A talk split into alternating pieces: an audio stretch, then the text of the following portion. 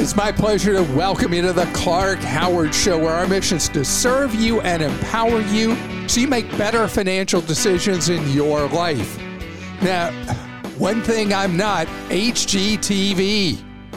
I mean, I think AstroTurf is beautiful, but I want to talk about something that is going to be so central in our lives moving forward, and that is Americans are going to go through a radical transformation in how homeownership works. We're going back to the way things worked in America 50 and more years ago. And I'm going to explain that. It's going to change us and how we buy and own a house. And I'm getting that. Another thing that's going through an incredible change is we have tens of millions of Americans who have hearing loss, but have never done anything about it because they couldn't afford to. Well, that's all changing. And I wanted to tell you about the opportunity and the pitfalls of what's happening in the next few weeks. So, if you go back in American history or you look at countries elsewhere in the world, when people bought a home in the United States, up until really this started changing in the 1970s, people would stay in a home, the first home they bought, that was their home. There was no concept of a starter home, really, except rarely, that you'd go into your first home and then after a few years you'd move to a newer, bigger home. And then a while after that, you move to another home. And then you'd cycle into this fourth home and on like that. What people used to do was when they bought that first home, they chose a neighborhood as best they could. They were going to have kids with a school district that seemed fine.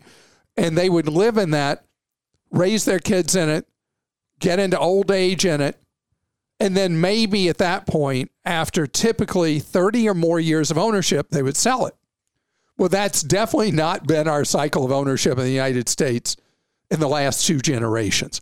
Americans tend to live in a home typically for uh, five to nine years, kind of that cycle. That cycle's breaking right now. And it's breaking because of the banking scandals that started in 2007 because we went through a 15 year period of artificially low mortgage rates. They were manipulated down by the feds to try to keep the economy breathing in the aftermath of the second worst financial calamity we've had in the last hundred and something years because of the unwinding of all the problems from the banking scandals. And so people have locked in at all these incredible rates. Krista of our crew has a mortgage under 2%, one point something percent. So she going to move? No. no. Why would you move? You're not going to move because if you move, you then have today's interest rates at where you go and so you're talking five, sixes, which ironically enough, by historical standards, would have been a great rate. But by what people locked in over these last 15 years, the rates have been so low from the luckiest people, first digit starting in a one, to pretty much somewhere first digit ones to first digit threes.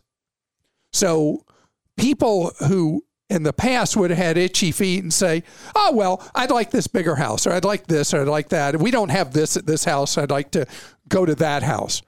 And historically, if you really wanted a house that was larger, more modern, had more features, it was cheaper to move and buy that than to renovate and add on where you are. And the reason is the cost per square foot of renovations and additions is many times higher than the cost of that square footage if you move to a place that has what you were looking for. So now all those formulas that worked in the past suddenly are all gummed up because if you go from, let's say, just for argument's sake, a 3% mortgage to a 6% mortgage, from the old house to a new house, the numbers are very hard to make work because your payment, your carry cost, because the much higher interest rate, doubling the interest rate, is so much that it becomes a backbreaking thing financially, potentially to move. So we are going to have uh, not quite a generation, a 15 year cycle of home buyers that are going to have specific, clear financial reasons that you stay in place instead of move. So that means when you want to improve that home, when you want to redo something, when you want to add on a new primary bedroom, whatever it is, now you are talking about renovating, hiring a renovation contractor, a home improvement contractor. And they have been as busy as they've ever been in recent times, and the cost of doing those things has gone way, way, way, way, way up. So we're going into a new economic cycle. This one also engineered by the Federal Reserve. And they are going to push us till they have slowed the economy and they brought some financial hurt into the economy to try to wring all the inflation out of the economy. They're gonna. I mean, the inflation we've had is not going to end up baked in the long term cake unless they lose their resolve. So, as part of this process, the economy will slow, and it means that the cost of materials for doing a home improvement will decline.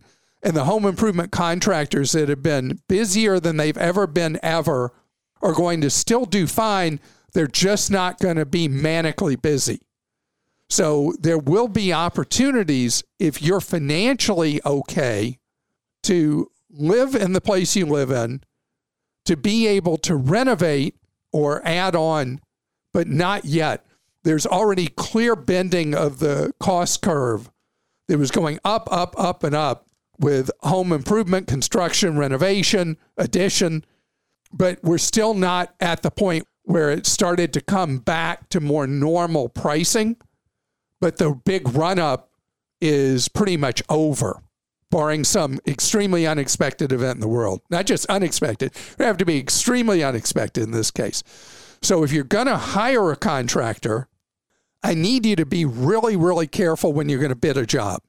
It requires real effort on your part to be very specific with the scope of work, very specific with what you're expecting on a timeline that if there's very clear level of materials you want used, it needs to be stated. The biggest problems that occur with renovations and additions are when people go in with rose colored glasses and kind of get ahead of themselves and jump in with both feet without really thinking through what's it all going to cost and what I'm thinking in my head, the contractor can't be a mind reader, and he or she may not know that we would like this level of finishes versus this level. You need to do the good work up front on your part to be very, very clear with yourself and when you bid out with different contractors what it is you want. The more specific you are, the more likely it is that you're not going to have a bill shock later because what you thought and what the contractor thought are two completely different things. Even when you do all that, though, things can go wrong. You can end up with a fly by night. You can end up with somebody who does substandard work. You can end up with a thief. So it's really important that you go through the hard steps of checking up on a contractor, looking at jobs they've done. People who've had a renovation or addition done, they're so proud of what they've done. Many times they'll say, Come on over, let me show you. Okay, what worked? What didn't work? Was it on time? Did you have some real surprises on the bills?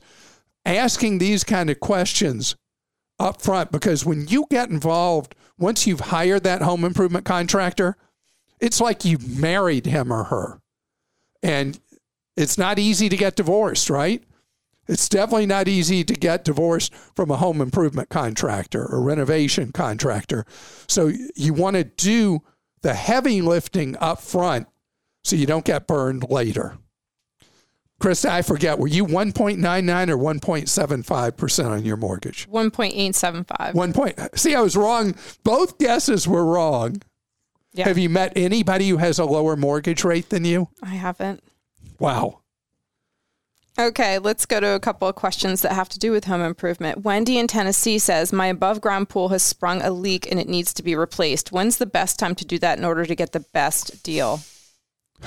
So the pool business is a true pandemic puppy. I mean, the pool industry uh, was busier than it had ever been because suddenly people were stuck at home so much. And so people wanted pools like mad. I don't know how contractors are these days, pool contractors on the backlog, if they've worked it off and they're actually interested in having new clients again.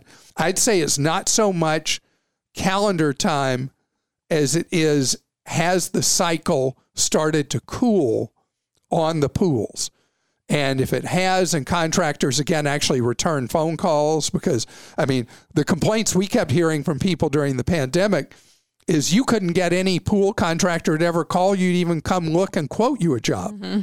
So, as far as when the cycle is best, once we go back to more normal times, nobody's really thinking. I mean, you're in Tennessee you start looking fall, winter, nobody's really thinking about, hey, wouldn't it be great to have a pool?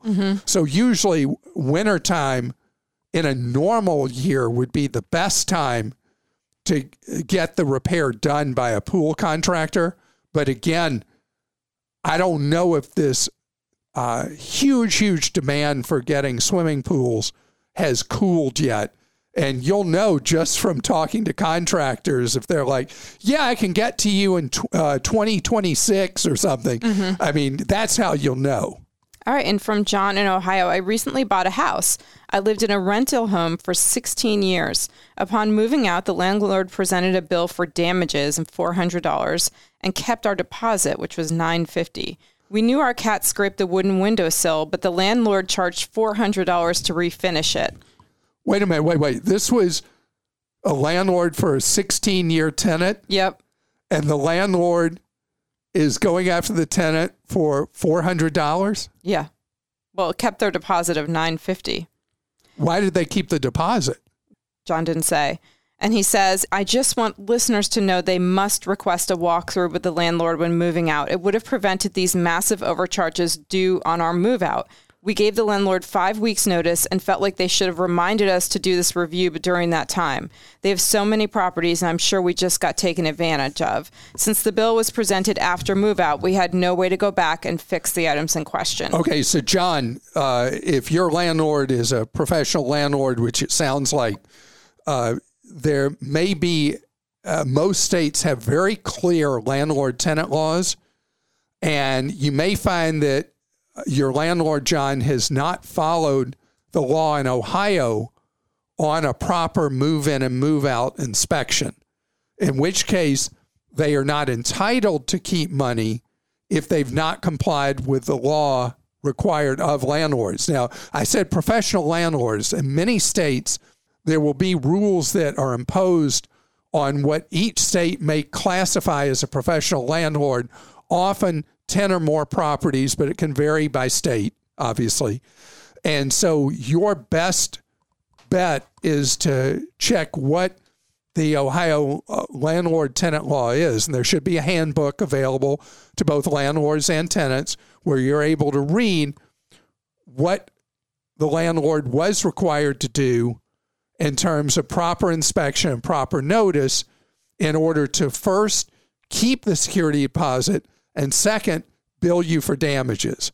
One thing I will tell you uh, your case is unusual 16 years with this landlord is anytime you're moving out of an apartment or a rental home or anything like that.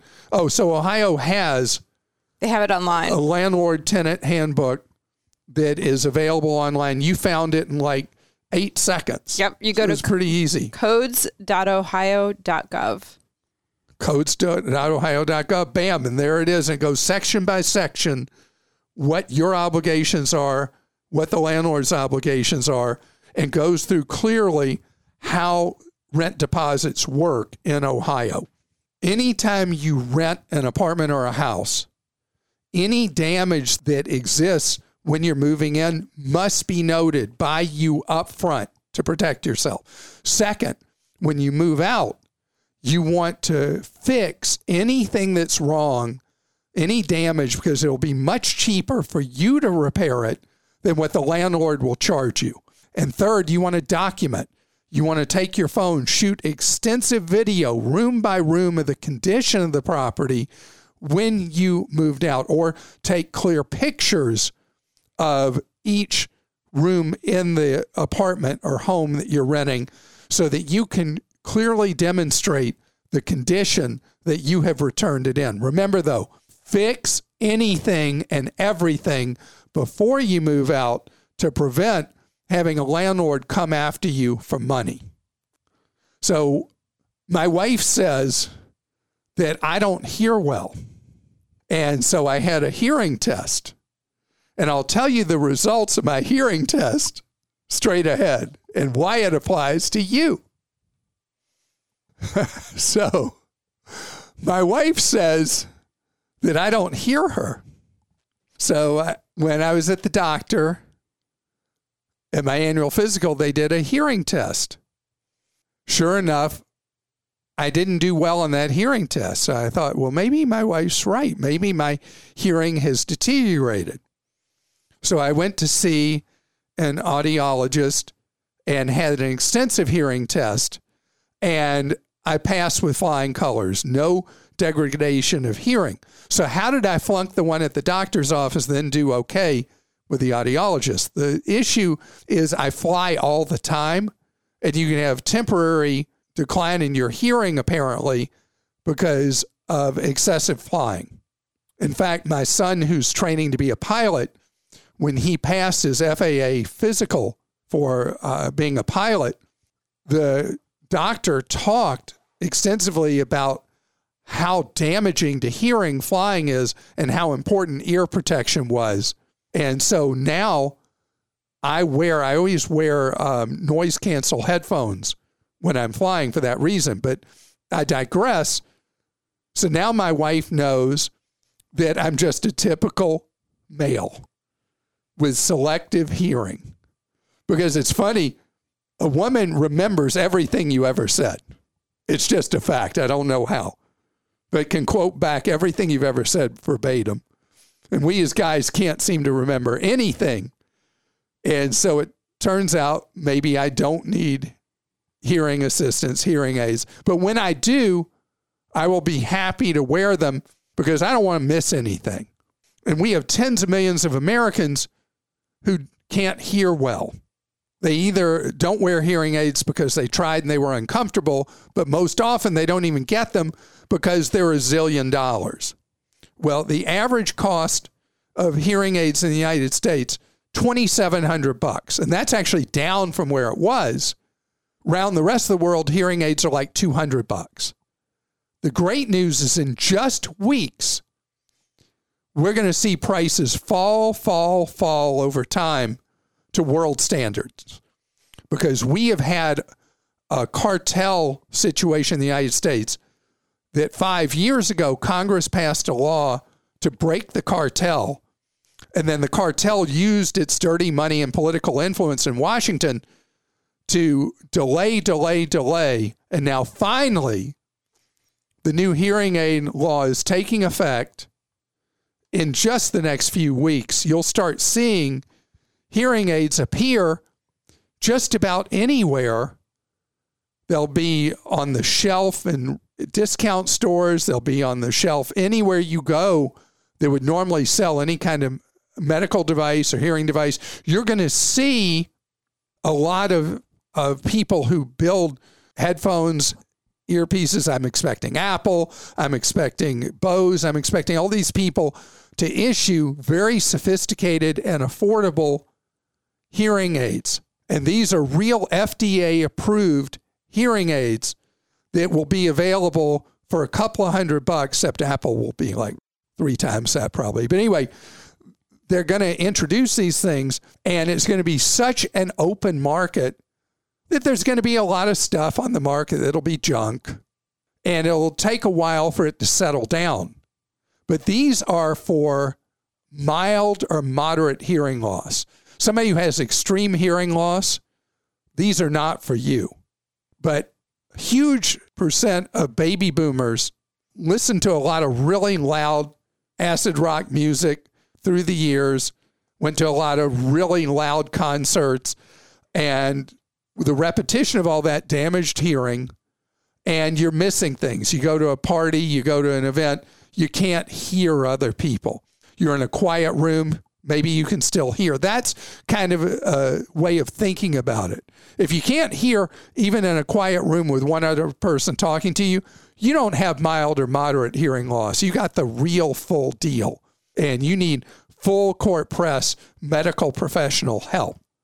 But if you're the kind of person who, in a restaurant, a crowded restaurant, you're not able to hear somebody talking to you who's the next person or across the table, you have mild to moderate hearing loss. And the hearing aid industry is going to innovate like mad now that it's free market. And there's going to be all kinds of innovative devices tied into your smartphone and the rest that will make it much, much easier for you to find something that's comfortable, that's small, portable, easily rechargeable, and most important, at world prices instead of our idiotic cartel prices we've had in the United States for all these years. I have a basic guide to these changes on Clark.com. There's going to be more and more stories coming out on TV and print over the next few weeks online. You'll see a lot more about these new, much, much, much, much more affordable hearing aids. And then, before you know it, Consumer Reports will be reviewing all the new ones you can buy over the counter and all that. We'll have good information about what are actually the best choices of the ones to buy. Krista? Okay, I've got a related question to start out with from Elaine in North Carolina. Since the new hearing aid program is going into effect, do you think this will impact the pricing at Costco? I purchased hearing aids from them a while ago and thinking of getting new ones. Yeah, Costco and Sam's Club both, the prices on their hearing aids have come down, down, down over time. Right now, I think we're talking about with both of them somewhere under 1500 And yes, that is uh, much lower than the average in the marketplace, but much higher than what we're going to see in the future. And I think almost certainly within the next many months, not the next month, but many months, you'll see on the shelf at Costco and Sam's and BJ's Wholesale Club, you'll see over the counter FDA approved hearing aids at very, very good prices in the hundreds, no longer in the thousands. And from John of Wisconsin, Clark, sorry to bother you about this, but it is oh to bug you about this. That's important that I say it that way. But it is money related given how expensive it is to rid a home of bed bugs. You travel way more than we do, and we would love to hear if you've had any creepy crawler encounters. We inspect the bedding right when we get into a room. Do you look for or have ever seen bed bugs in your hotel rooms? So this is terrible. When Lane and I are traveling together, she immediately, when we get into a hotel room, she pulls all the covers back and she does a full bed bug inspection. You look for blood marks too on the mattress from them biting. And then, okay, yeah. she must look at all that mm-hmm. stuff. So you do that too?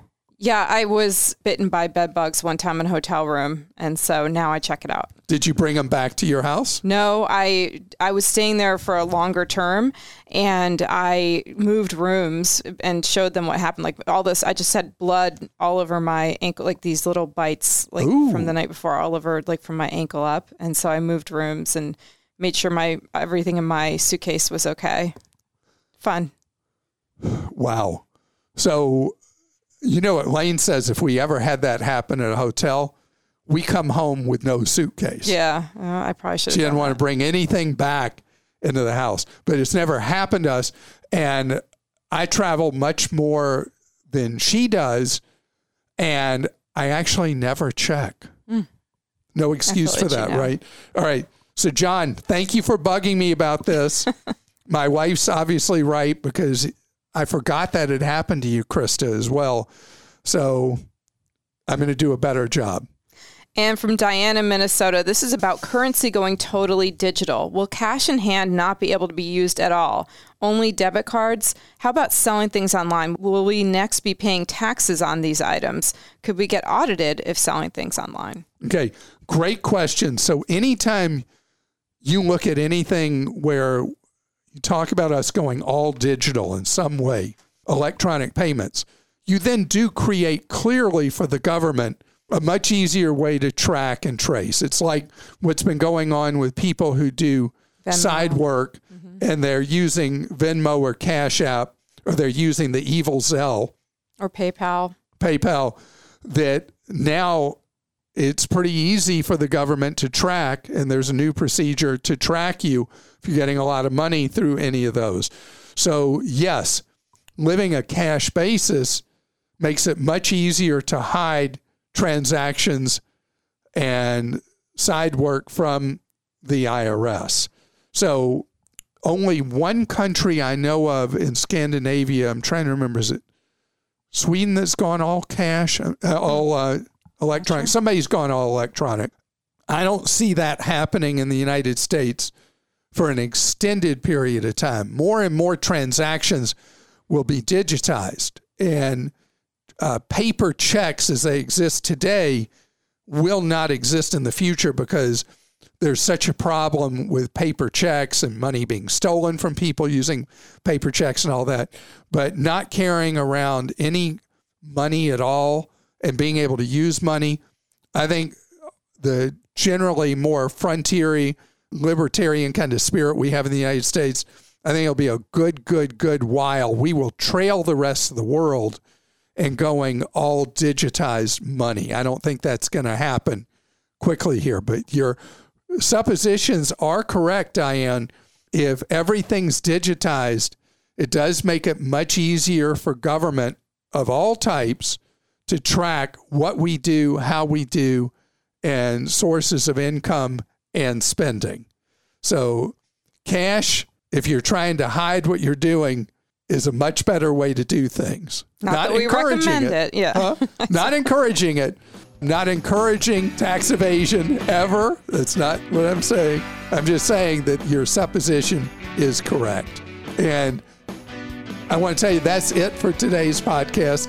But if you enjoy what you're hearing on our podcast, please subscribe at whatever your favorite podcast source is so that you don't miss an episode.